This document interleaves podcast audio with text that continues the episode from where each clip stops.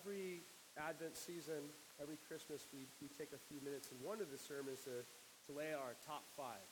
And we've talked about our top five movies multiple times. We've talked about our top, five Christmas carols. And today, I want to talk about an important subject for us this morning. I want to talk about probably one of the best top fives out there that you need to know, and that is the top five Christmas cookies. Okay.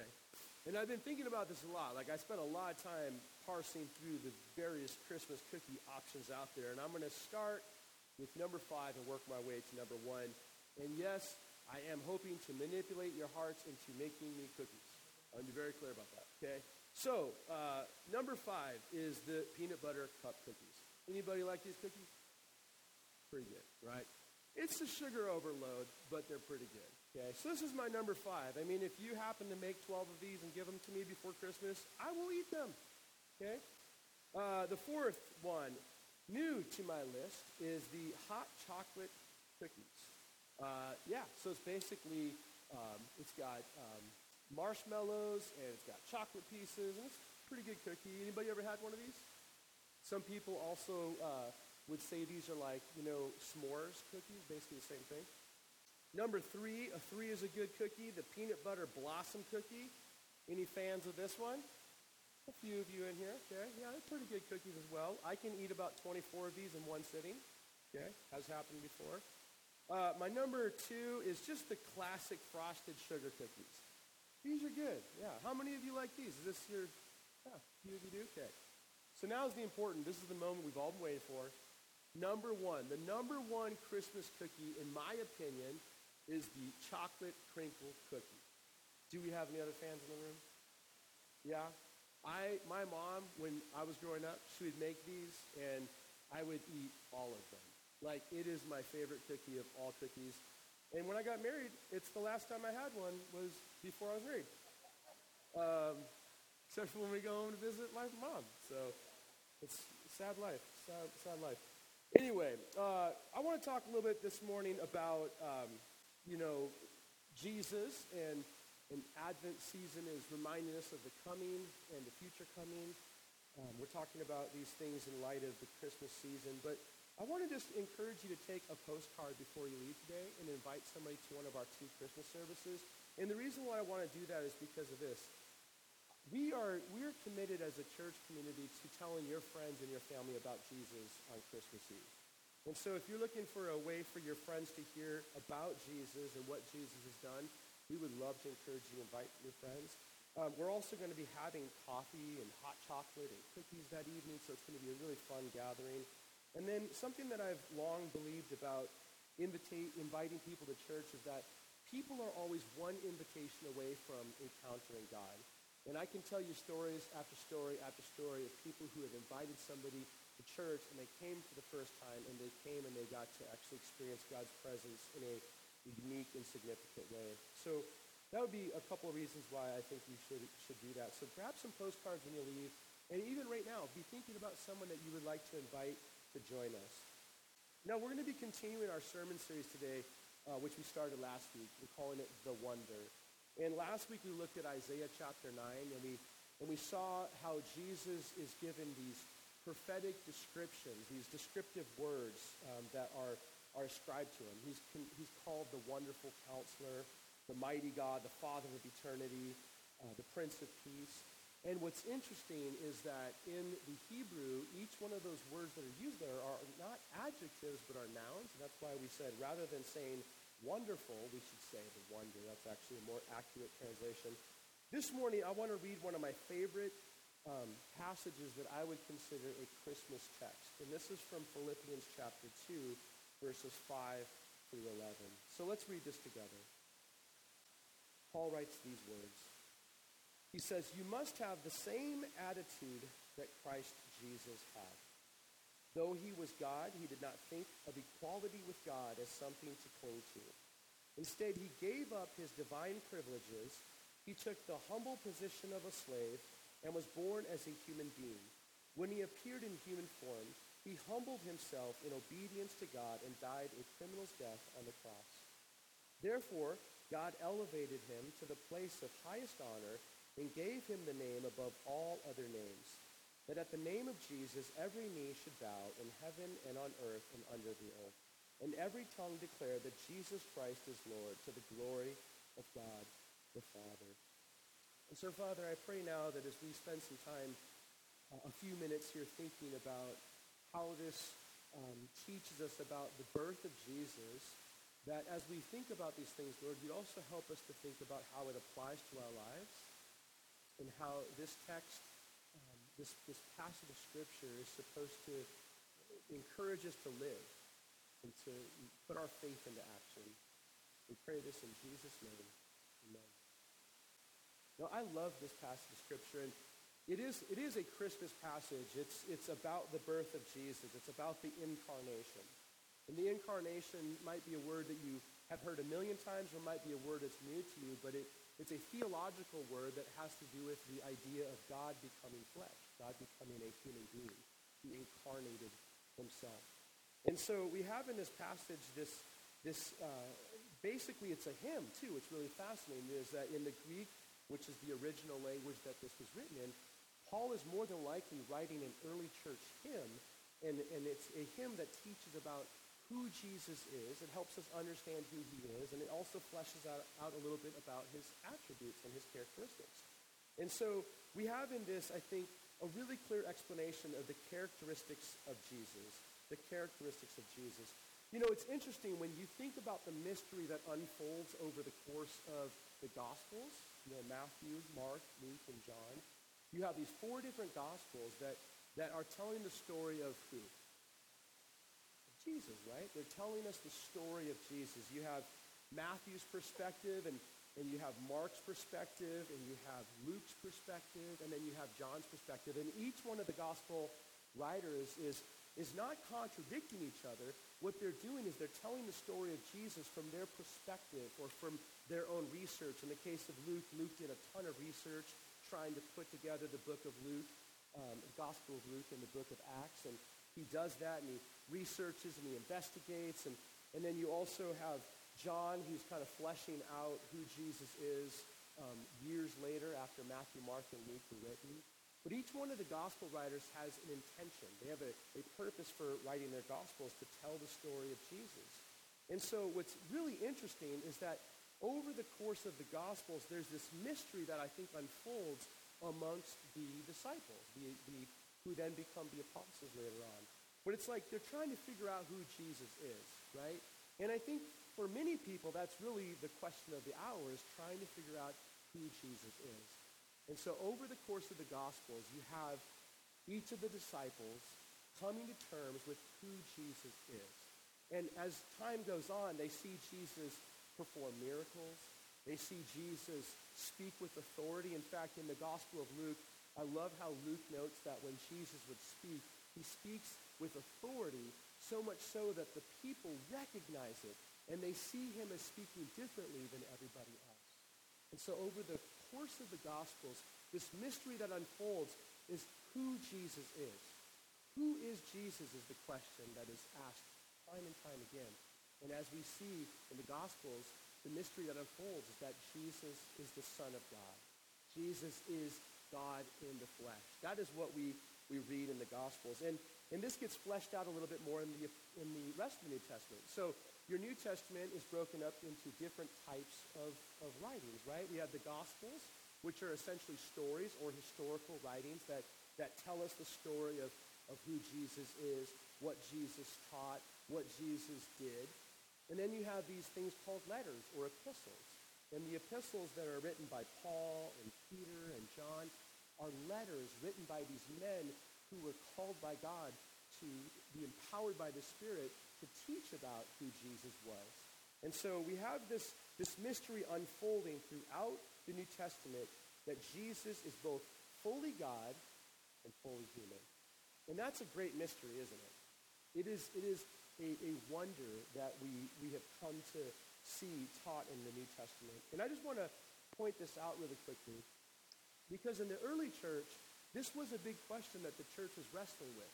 Like, how to understand who Jesus is.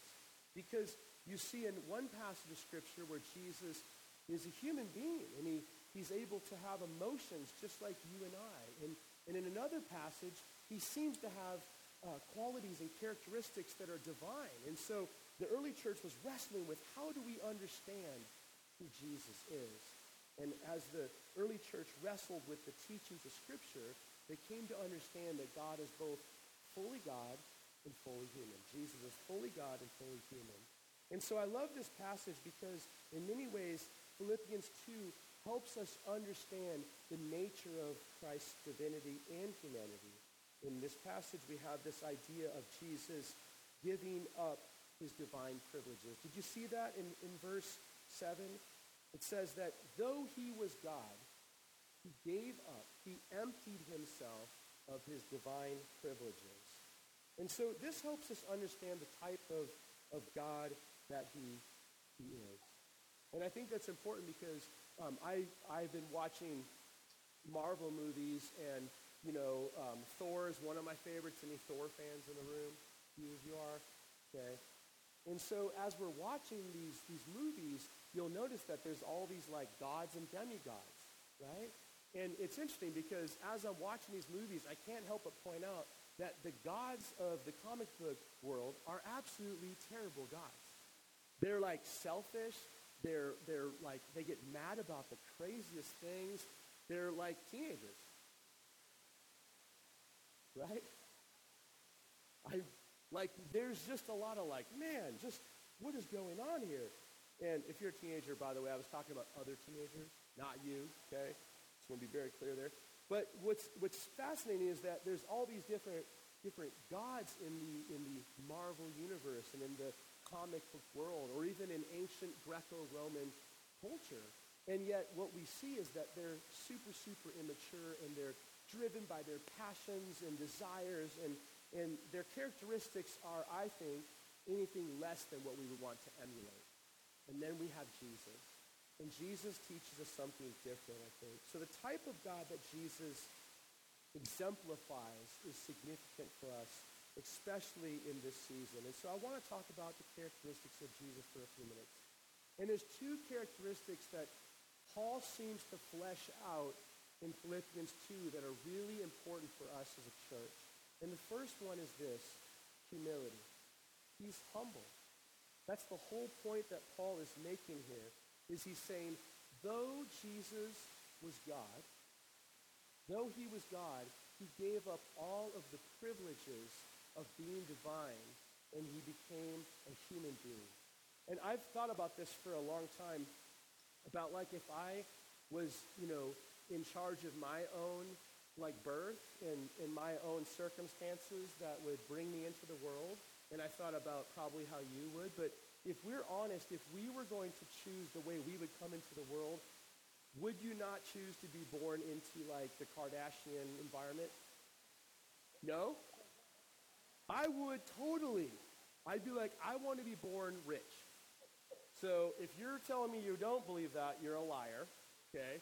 But, like, we would choose to be influential. We would choose to have lots of money. Right? We would just choose to have all the comforts of society.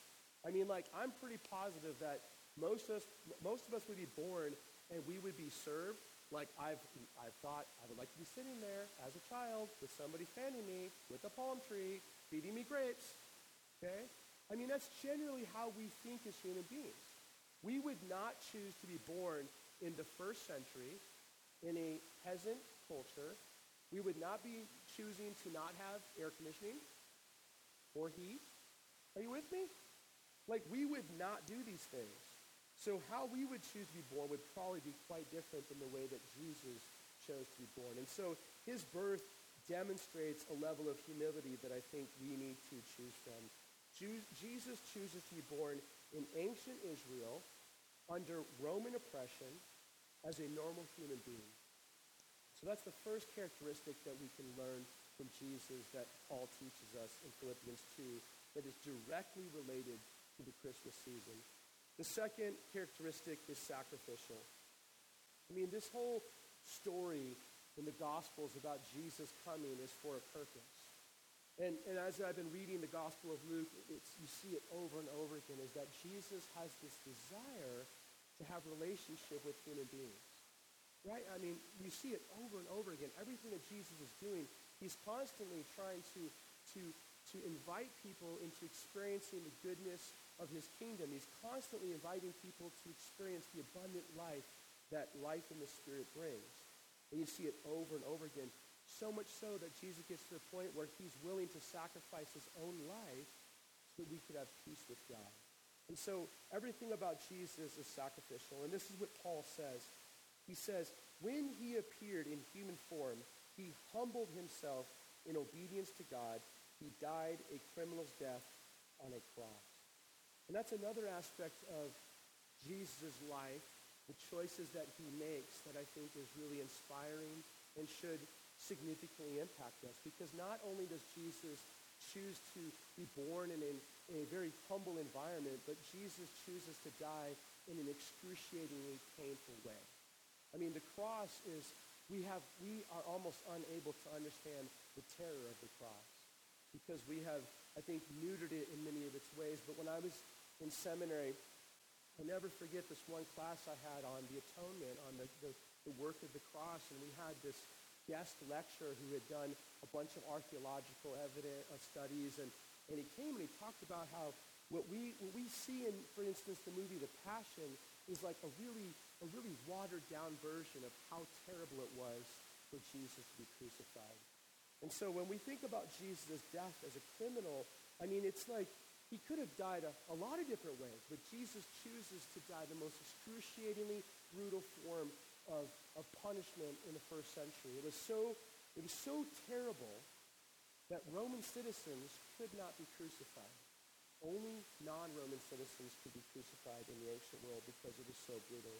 And so these two characteristics, humility and sacrificial service, these undergird the very essence of the gospel and the story of Christmas. It's right there in every aspect of the story of Jesus' birth. And so we started out this series last week talking about how we want to spend some time thinking about the birth of Jesus, and we also want to think about how the birth of Jesus is also pointing to this idea of birth and community, because everything that Jesus did ultimately was supposed to be a blessing for all the nations. And many of the pronouns that get used around the story of Jesus' birth are us, they, and them, because Jesus is constantly wanting to be inclusive to all different peoples and inviting all people to experience his kingdom. So let's take a minute here and think about that. I mean, think about the type of culture that we're curating in society. I mean, I think about this idea of curating a lot. I think it's safe to say that if we just think about the world around us and what the world is curating, if we're just honest for a minute, we have to obviously observe that society and culture is curating narcissism, selfishness, self-centeredness, and a lot of our own focus in everything. I mean, that's one of the challenges I think we have to at least confront with social media, right? I mean, social media is always asking us, what is on your mind? And what do you think? And what do you feel? And I'm not trying to say that social media is necessarily bad, but you get my point, right? Like, society is constantly reminding you that you are the center of the universe, right? And so all we do is we have society shaping us and forming us to think that we matter more than we could ever imagine. And everything's about us. And I think that's having some negative effects in society. In fact, a number of years ago, there's this really great book that came out called Generation Me. Anybody ever read that book, Generation Me? Fantastic. Written by a sociologist and an anthropologist. Just watching American society at large and how Gen Xers, Millennials, and Gen Z both are becoming so focused on ourselves. Really fascinating book. And overall, you walk away seeing how we have become so focused on ourselves and less focused on other people. So what does Jesus have to do with this? Jesus models something completely different, doesn't he? And the kingdom of God is actually wanting to curate us to be outward focused and less selfish. So Jesus models humility, and he models humility in a way that we should all embrace that same that same way of living, where we place other people's needs ahead of ourselves. Now, verse 5, this is what we read. We read in the New Living Translation where Paul writes, you must have the same attitude that Christ Jesus had. Okay? The Greek literally says, have the mind of Christ. And then it goes on to explain what that means. But it's talking about the way that we think. We have to think in the same way that Jesus did. We have to think like Jesus. We have to take the time to discern and reason in a way that is oriented towards love, humility, and sacrificial service. That's the type of community that Jesus is calling us to have. So what kind of a community is the kingdom of God birthing? I think that we see that it's a humble and sacrificial community that follows the leadership of Jesus, and we think like he would. The wonder of Jesus, if we think about the wonder of Jesus should also be displayed in the wonder of the church. The church is called to be a representation of Jesus, amen?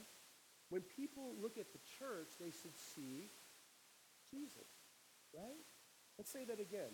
When people look at the church, they should see Jesus. They should see a community that is living just like Jesus did.